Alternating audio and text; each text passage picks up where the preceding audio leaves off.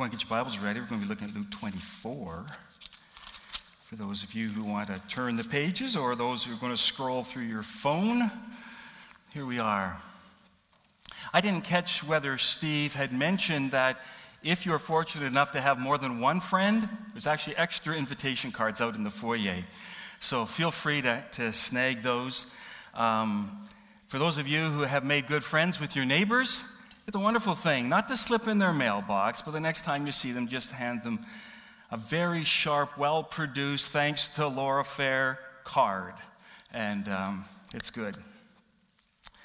Well, as we examine this road trip that Steve introduced and the lessons we will pick up on, we believe uh, these lessons are going to guide us on a journey that can be that, that I, we think we can safely state as one that all disciples must journey if they desire to be a Jesus follower.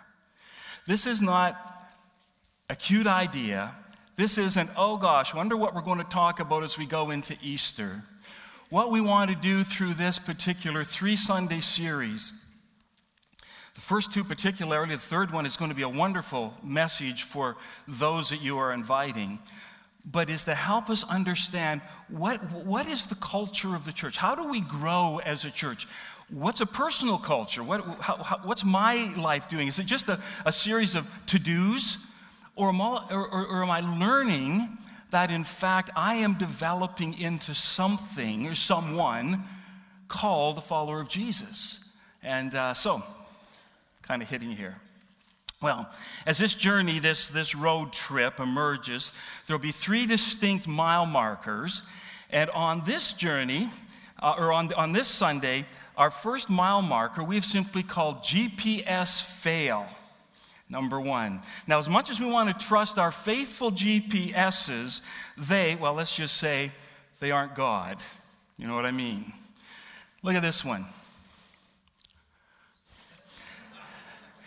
GPS fails are not that uncommon. Here's the result of three young women who ended up neck deep in Mercer Slough near Seattle after failing to distinguish a road from a boat launch, because that's what their lovely GPS lady told them. Here's this one. Because if you think that driving into a lake can somehow be justified, what about driving straight into an ocean? These Japanese tourists in Australia have managed not to miss it. Kudos to them.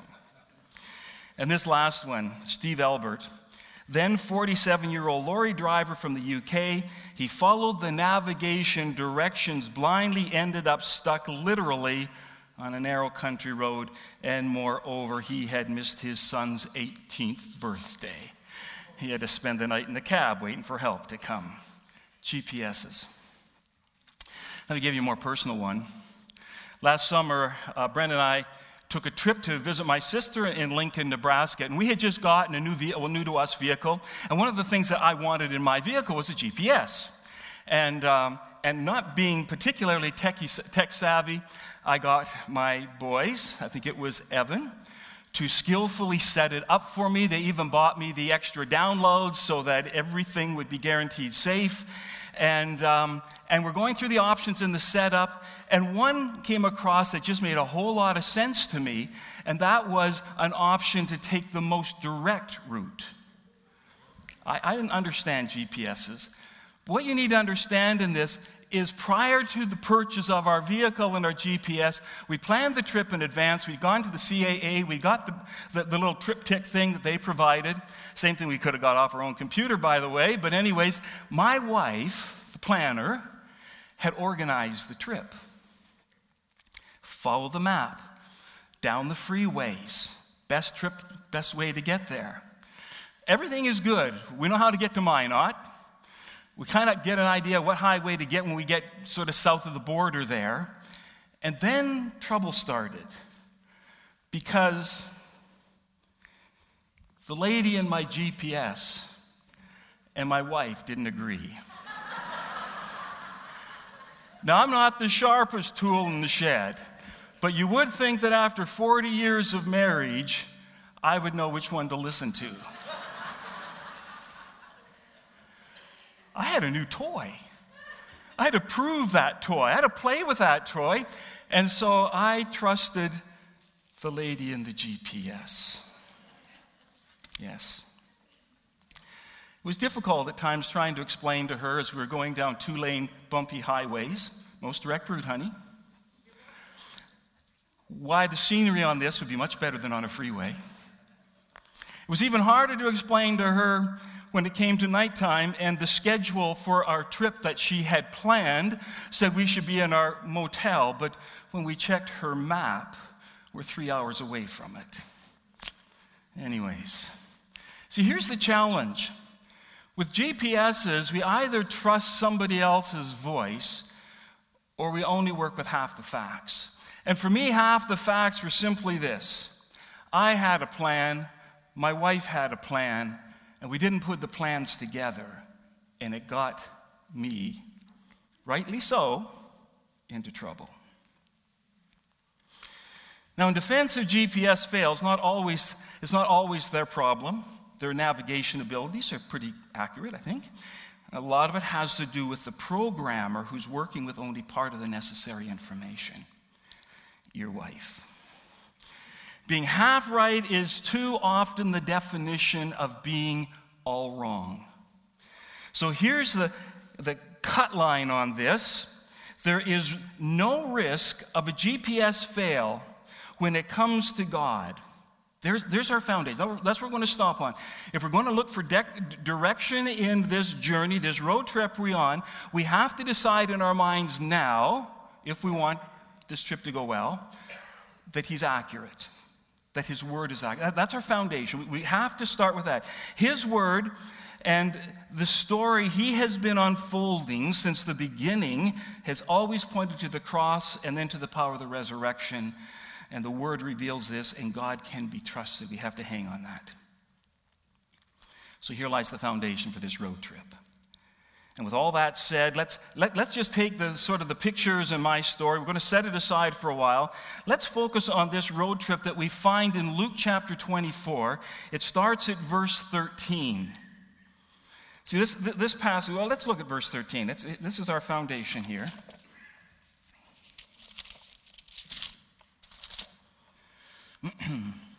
now, the same day, that, that's the Sunday, that's the day that Jesus rose.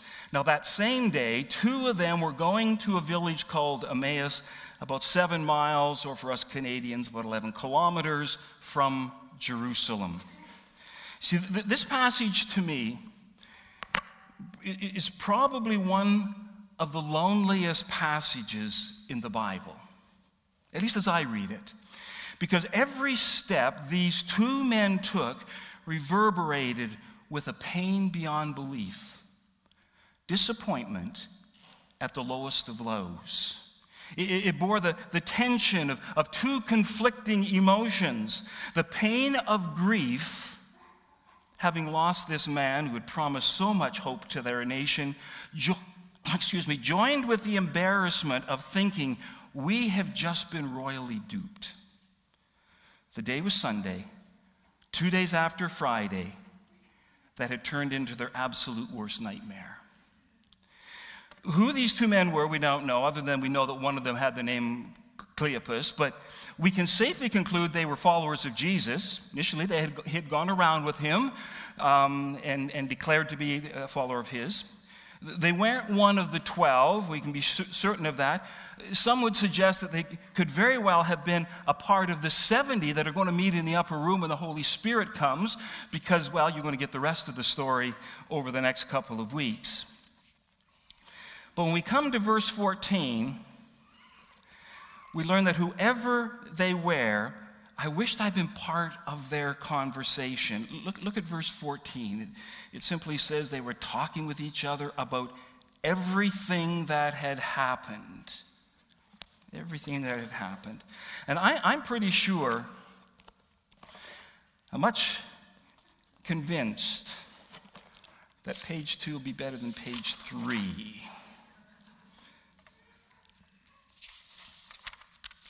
I'm pretty much convinced it wasn't just this, ch- this chatter that was going on between them, wasn't just a rehearsing of the past weekend's events. Though, though I'm absolutely sure every event was racing through their heads, how could it not be? Tattooed forever in their mind's eye. That's, that's a picture you don't get rid of. But it was more than just an attempt to put the pieces of some sort of horror puzzle together. No, there had to be this great, big, huge why. It, must have just sat in their hearts like something heavy, looking at each other. I, I just don't get this. I mean, it was like a 180 degree that uh, their life three, four days ago to what it is right now. And they're just, what? They're, they're complete bewilderment, bewilderment. I mean, this wondering, how, how could this event ever been allowed to happen to this one called Jesus? I mean, we saw him healed, didn't we? Those were not cute little acts of trickery. They were no sleight of hand. And we know personally, because the story went all around about Lazarus being raised from the dead. And when he spoke, oh, there was such authority. When he opened his mouth and he said it, you, you just had to believe what he was saying. I mean, it just went with that. No, no, we were intimately connected to this miracle man who gave us so much hope. But here's the confusing part conversation. Remember the time he had those leaders so mad at him that they were going to seize him? Who knows what they were going to do to him? But don't you remember how he just mysteriously walked away? He was, he was untouchable. Every day with him, you, you woke up believing that anything was possible. So, how could he have allowed himself to be arrested? It's like he just caved in and smeared in our faces because we were so loyal. He said he was the truth. He, he, he talked about being the way, his pathway to freedom, even with talk of everlasting life thrown in. And then in my mind's eye, I, I see them looking at each other. I, I see them as I would imagine if, if, it to be if I was there with, with shoulders slouched, body language that just everything kind of caving down, barely able to look each other in the eye, all talked out. Absolutely no words left to be spoken unless you knew the language of broken hearts and shattered dreams. It was going to be a long 11 kilometers. Verse 15.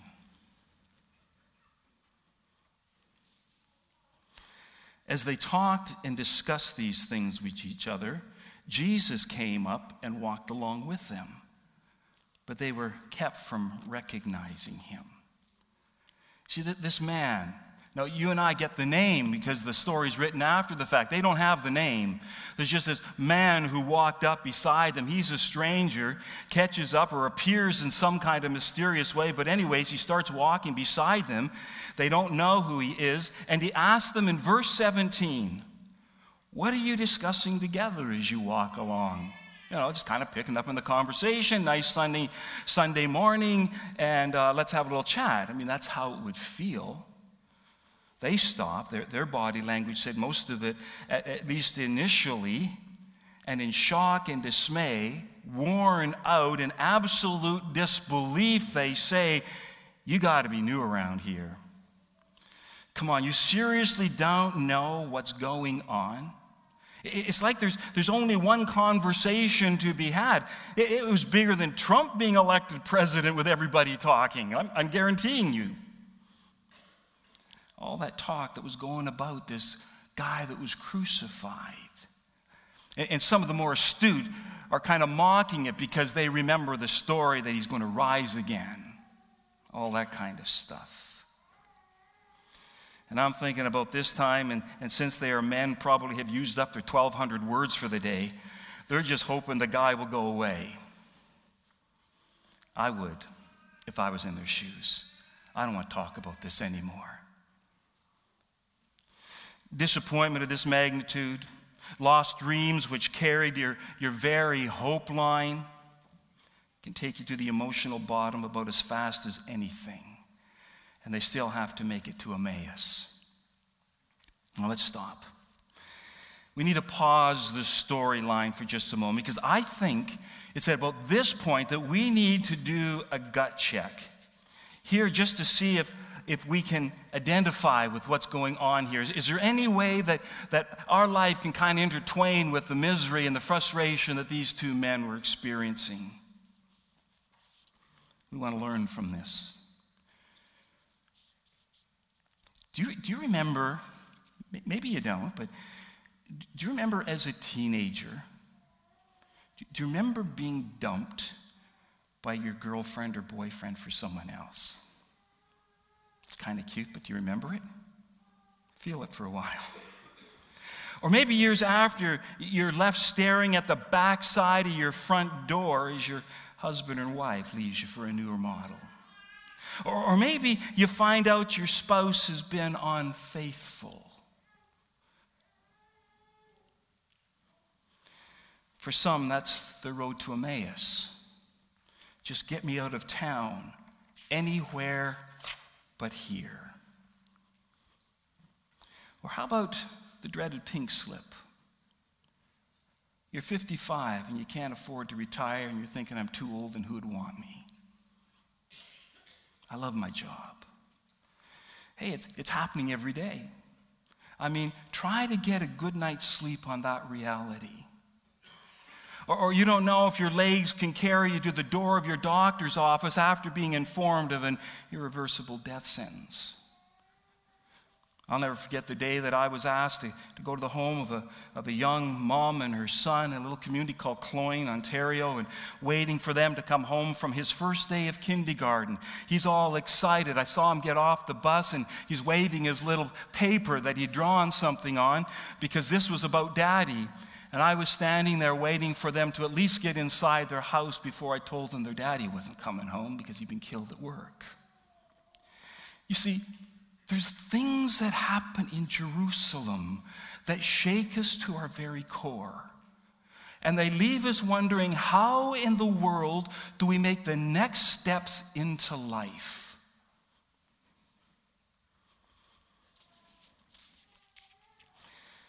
Life sometimes is just way too complex. You think it's supposed to go in this direction, you got it all planned, you got it all programmed, exciting, and then wham, it takes that turn. You define the that in the turn. It ends up going in the opposite direction, just like two guys running from Jerusalem. here's the point. Whether you've had to face the severity of life that these two men have faced, or, or, or scenarios that I have described, um, life. The, the truth is, life is bigger than you, and I can manage and sort out and package. Life is disappointments. It has heartbreak moments. It has plans that don't work out moments. And whether you know it or not, you need someone bigger than you to come along beside you and ask this question What are you discussing as you walk along your broken, disappointed journey. See, I, think it's interesting these two men didn't recognize Jesus. Maybe his resurrected body was different enough that, that at first glance he, he wasn't, well, it wasn't obvious that it was him. Or, or maybe when life is swamped with junk, we simply don't want to recognize or see our pathway out. It's a human thing, isn't it? Pity, fear, anger, disappointment, pain. They have a strange way of closing our eyes. You get mad and you don't want to get unmad. Well, forced into conversation back to our story, they began to open up and talk not just, not just about Friday and, and the cross, but about their frustration with Jesus, who was this great man and, and accepted as a great prophet who gave up and let them kill him. Look, it's in verse 21. We're not making this up. This is an imagination now. And here's, here's what they're saying. But we had hoped that he was the one who was going to redeem Israel. And what is more, it's the third day since all this took place. In addition, some of our women amazed us that they went to the tomb early this morning but didn't find his body. They came and, and told us that they'd seen visions of excuse me, of angels who said he was alive. And then some of our companions went to the tomb and found it just as the women had said, but him, they didn't, they didn't see him. See, these two travelers were lost between truth and half truths. Rather than hang around to see what they could learn or really learn, they, they chose to believe what would confirm their miserable thoughts. They would rather simply believe that Jesus let them down. And they turned their backs and they went on a trip, hoping that somewhere in the journey they might find something other than they would ever find in Jerusalem. Us. You see, it's Satan's number one strategy when our spiritual theology doesn't come through the way we had programmed it to happen. He gets us to, to turn into ourselves rather than patiently wait for God's plan. He does it well. Every one of, well, I bet you many of us here at least, have heard somebody tell their woe story about how God failed them and they are no longer interested in that story any longer disappointed. God let them down. We got two men on the same journey. It's a real issue. And it's one that has a strategy behind it, a very effective strategy behind it, and Satan has used it for a very long time. You see, the evidence was there. They were, they were just too impatient, too stubborn to wait, or maybe just too worn out from all that the weekend held for them to be bothered with the facts. But it's so easy to jump to conclusions with half the facts. We, we do it all too often. So someone tells us their side of the story, and, and off we go, convinced we have the whole truth. Stephen Covey, in his, in his uh, book, Seven Habits of Highly Effective People, tells the story of a man. I, I, I can't remember for sure. I think maybe the man was him. But this man who got on a subway Oh, no, no, I'm sorry. That man who got on the subway wasn't Stephen. This was a man who got on the subway train with his three boys. He sits down, head slumped lower than his shoulders. You ever been in that place? Well, his three boys run wild, loud, and he doesn't say a thing. A passenger, now I think that's who Stephen Covey might say he was. A passenger in sheer frustration speaks to the man about his son's behaviors, and the man, startled, looks up and, and then realizes what's happening with his boys, and then begins to apologize, saying to the annoyed passenger how sorry he was. He said, I, I was just lost in my, my own thoughts. You, you, you, see, we're heading home from my wife's, my, my boy's mama's funeral, and I, and I think we're all a little overwhelmed half the facts. Getting just what we think we see distorts the story way too often when the truth is found in the complete story. Now, I'm not also suggesting that we should, or, er, or er, I'm sorry, this, this isn't something I'm saying right now for to beat us up. This isn't a point about trying to make us feel guilty that poor us, we have failed and we've misjudged and all that kind of stuff. I, I really want to make a very strong case for the journey, this road trip that we're talking about. Because the point is that in any road trip, there's a destination. And you can either land up in a lake, an ocean, or a, between a rock and a hard place, literally, or we can find ways to strategically get the full story so that we can move on. I mean, this half fact thing, uh, uh, we, we've gotten into this confused, blinded mess because a couple, this isn't new, I'm trying to say, because a couple about 7,000 years ago thought they could do a better job at programming their life. And with one bite, they passed this stubborn sin down through every generation since. Talking Adam and Eve, right? Now, I'm also not suggesting that we should just say, the devil made me do it like, and, and I'm like that because of some, some force that ha- I have no control over. And part true, part not true. Because there is really an interesting twist to this story. And then along comes this wise stranger. He shakes them up. We're back into our Bible story. He shakes them up, as it were, and he brings them back into a fuller reality. And he says in verse 25, How foolish you are, how slow of heart to believe all that the prophets have spoken. Did not the Christ have to suffer these things and then enter his glory? You see, using the scriptures, he told them the whole truth. Yes, your, your Jesus chose to suffer the cross. He didn't just cave in. This was the ultimate sacrifice he had planned and designed before creation. The Moses and the prophets have laid this out, and you, of all people, should know because you're good Jewish people. You've, you've been through the books, you've heard the stories. No, no. You see, that Good Friday event was critical to a larger plan. And I assure you that he just didn't cave in to some greater power for he is the greater power. And he goes on to explain this stranger that we know now as Jesus, how the scriptures had all foretold the events just as, they went through. And I mean, when I stop and I think about that sermon on the road, wow, that would have been one sermon to study in their life group the following week. think about it. No, it's in providing the whole truth, the complete picture there lies the miracle of faith and understanding.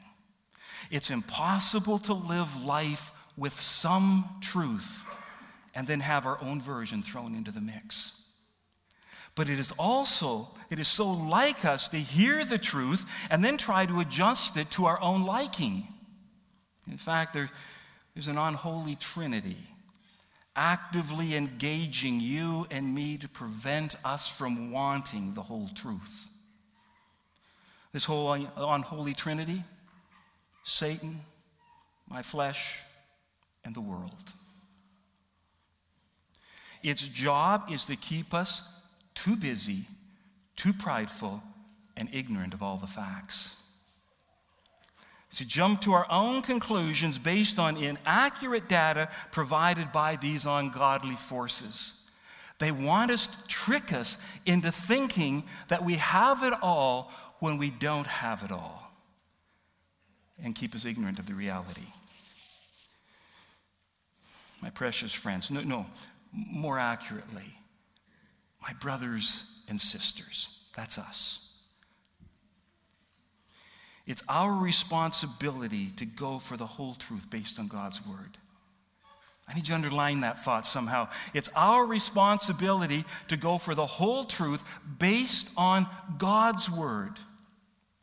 I am convinced that we are in a cultural mess within our own society because somehow we thought that God's word wasn't quite, quite sufficient enough, and so therefore we had to adjust the data to align with those who are not aligning with God's word. I cannot believe how quickly the trends of this day have gone without anybody inserting any kind of questioning on the matter. And it's entered into our schools, and it's entered into our police forces, and it's entered into our, our, our, our, our medical institutions. And we have been left going, What in the world? We're only getting the story, half, half the story, and nobody's wanting the whole story.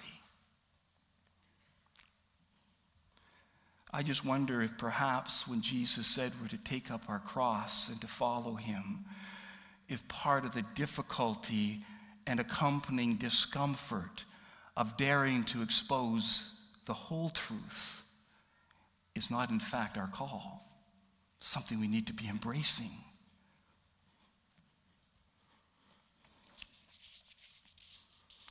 We need to listen to our God, our Savior, as He walks along beside us, unfolding the whole story step by step. So let me get real practical now. I want you to play along with me. Let's pretend that none of you are hockey players. You've all just arrived from, let's say, Congo. There's a safe place, assuming that there's probably not a whole lot of hockey players in Congo. But you, you're taking the last Friday's Warrior game and decided that if you signed up, you'd be the winning factor they needed. It just looked obvious. So you buy the equipment. You learn to skate as fast as you can, sort of. You buy the CD, Don's Cherry, How to Play Hockey, and you find a team desperate enough for one more required player. And you show up. It's Monday night, and the coach has said, We're going to have a practice on Monday night, so why don't you come along and join us? I'm ready to go. And you spend the hour and a half on pra- in practice with the, with the coach who's kind of instructed you, and you're kind of moving along. And at the end of the, pro- the, the coach, you're, uh, at the end of the game or practice, you're, you're all pumped and, and you go to the coach and, and you say, So, how'd I do? And he said, Well, I, I, I, I respect your enthusiasm. And he said, Thank you. Somehow that seemed like a good thing. And then he said, We're having our next practice on Thursday night. And you go, Oh, no, you, you don't seem to understand. I got the equipment, I got the CD, I bought the book, I've learned to skate, and I've come for the practice, and I'm on the team. That's good enough. I mean, it's a simple story, a simple illustration. I hope it's simple enough for us to translate over into another reality. I feel so blessed to be part of this church. I think all of us who are here do. I think God has, well, it's, it's, it's, it's, it's a wonderful gift to find ourselves sitting in the pews here. Not that there's not other wonderful places to sit in the community. I'm just saying, I am so blessed that we are here, and I am so blessed to call you my brother and sister in Jesus. No, I'm blessed to be part of this church and knowing that we are part of a greater movement called church renewal that is calling us to take this road trip, which invites our risen Christ, our risen Jesus, to walk us in for the purpose of changing us into card carrying, transformed followers of eternity's King of Kings. Long line. But I think that's who we are.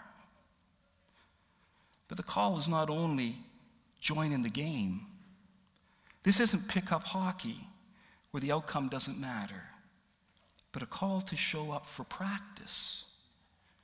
And I don't know if you've noticed, but well, I think you have. Maybe you haven't put it in this context before, but, but we have two amazing practice venues. One of them is called Hearing God. My concern with, with hearing God, and our second one I'll talk about in a minute, is set free. My concern is that in our culture, we, we have been encouraged to show up to, to seminars and, and workshops. And, and, and if you go into chapters, for those of you who are readers, I mean, there's just tons of self help books. And, and, and, and we go in and we do it. And, and then we kind of feel like the guy who joined up and did the, the one practice and says, No, I've heard you, coach. You've told me what to do. I'm ready to go into the game. And, um, and we think that's it. You see, hearing God isn't a workshop, and it's not a seminar, it's a cultural adjustment. It's the call to God's people to walk together in a plan specifically designed to help us understand clearly what the answer God, from God is to the world around us. There are so many voices screaming at us, you know that. And they come in all kinds of ways and through different media, and, and, and they're shouting all kinds of things. And, and, and we're hearing that so loud and it's so persistent, so that when we open our Bible, we flip the pages around and we read, and all of a sudden, that passage isn't quite as well, it's not quite the way I would design it. And then we start to make the adjustments. We start to do the fine tuning. And we can't hear God clearly in the mix. Hearing God is a six week exercise that invites us to learn how to decipher the shepherd's voice. Because when you're the sheep, you know what? The shepherd's voice. You know it. We need it, friends. We need it more than we've ever needed it before. We have a second practice venue. It's called Set Free. Friday night, Saturday, as you know. And it's designed to provide you with a chance to learn the skills needed to correct the misinformation. More accurately, the lies we allow into our lives, defining and controlling our lives. Lies that guarantee either not making the team by giving up or by setting you up for a really bad GPS fail. We have these lies. I've been to, well, I've been to how many hearing gods have we done? Three? Two last year? Or have we done four? No, no, I'm sorry. Hearing God. Two. Oh, yeah, two, two sessions. And um, here's, here's, what, here's what I learned The first time I sat down and hearing God, I was hearing things that I hadn't heard before, quite frankly. And the first thing you do when you hear something new that doesn't quite sit right, you defend yourself. And so you're going through six weeks, one night a week, listening to stuff that you're not quite getting and arguing against it. And fortunately, there, there were one or two things in that first hearing God that I, that I heard. And I thought, this is kind of interesting. And it would have been so easy when the next one came around just to simply say, Got the manual, it's on my shelf at home. I've been there, I kind of done it, tuck it away. I've been here, I've been to hearing God. I went back the second time. Now, I'm on staff here, and you're thinking he's probably required to go. Am I? He says I'm not. Well, I didn't know that. Um, what I got in practice session number two exponentially went above what I got in practice number one. You learn. It's not about getting the book and buying it and thinking that's the end in itself. It's going on. set free. I've been to four set frees.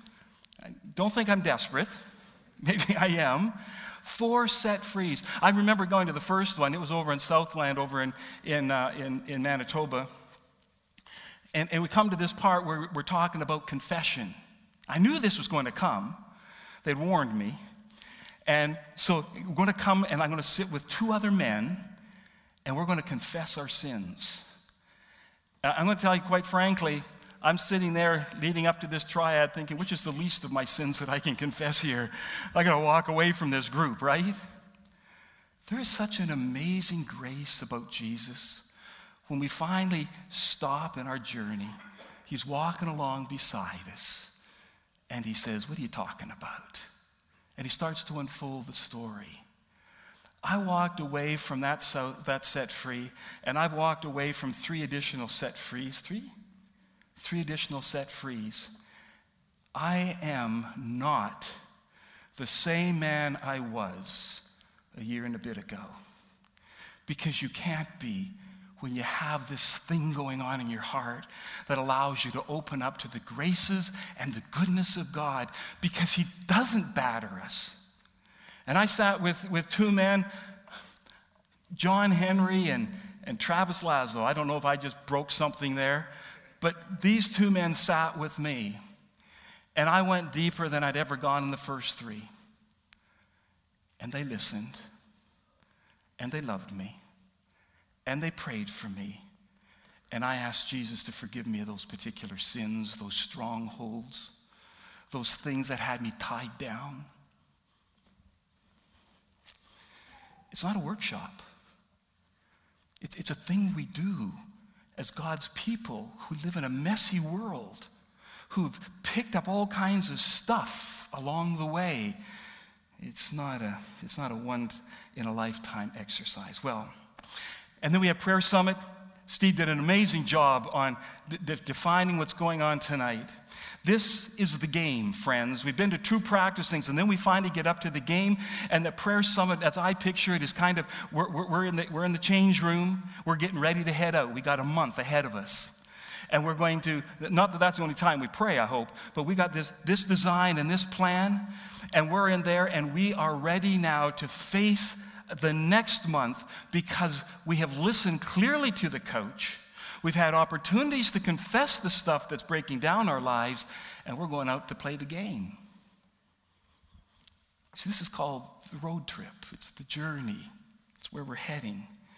Because we know the game as a Christ follower is best played when our coach is directing the plays. This is how Jesus comes along beside us and asks, What are you talking about as you walk along? And then he unfolds the necessary supports needed to correct our half inaccurate, self protecting beliefs and practices. But more exciting, as you come back next week, you're going to discover that through all this, he reveals himself. That's the gift we get. Your eyes are open and you see more than just a better life. You see Jesus, the author and perfecter of our faith. So, hey, See you at next practice? There's a good closing line. Let us pray. Thank you, Jesus, that you have walked us carefully. You've provided us with tools. You've given us the word. And oh God, for that we are so grateful. But Jesus, give us a heart to want to walk and work together with your family here. Love it when my kids come over. It's family. I love it when we get together with your children, my brothers and sisters. It's family. Thank you. In Jesus' name, amen.